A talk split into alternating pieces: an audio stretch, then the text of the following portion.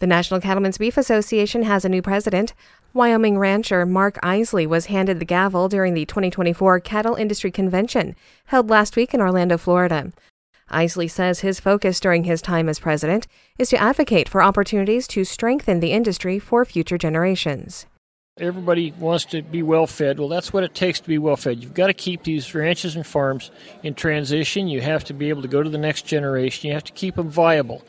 The death tax, I wonder how many ranches and farms have paid for themselves over and over and over again through no fault of their own, other than the government wanting tax money. Also important, he says, a vaccine bank, protecting checkoffs, and educating the public about cell cultured meat. But the top of his list, the Farm Bill. We've got to wrap up this farm bill. We've got to get some certainty in the farm bill. Eisele will serve as president until next year's cattle industry convention. I'm Sabrina Halverson for AgNet West.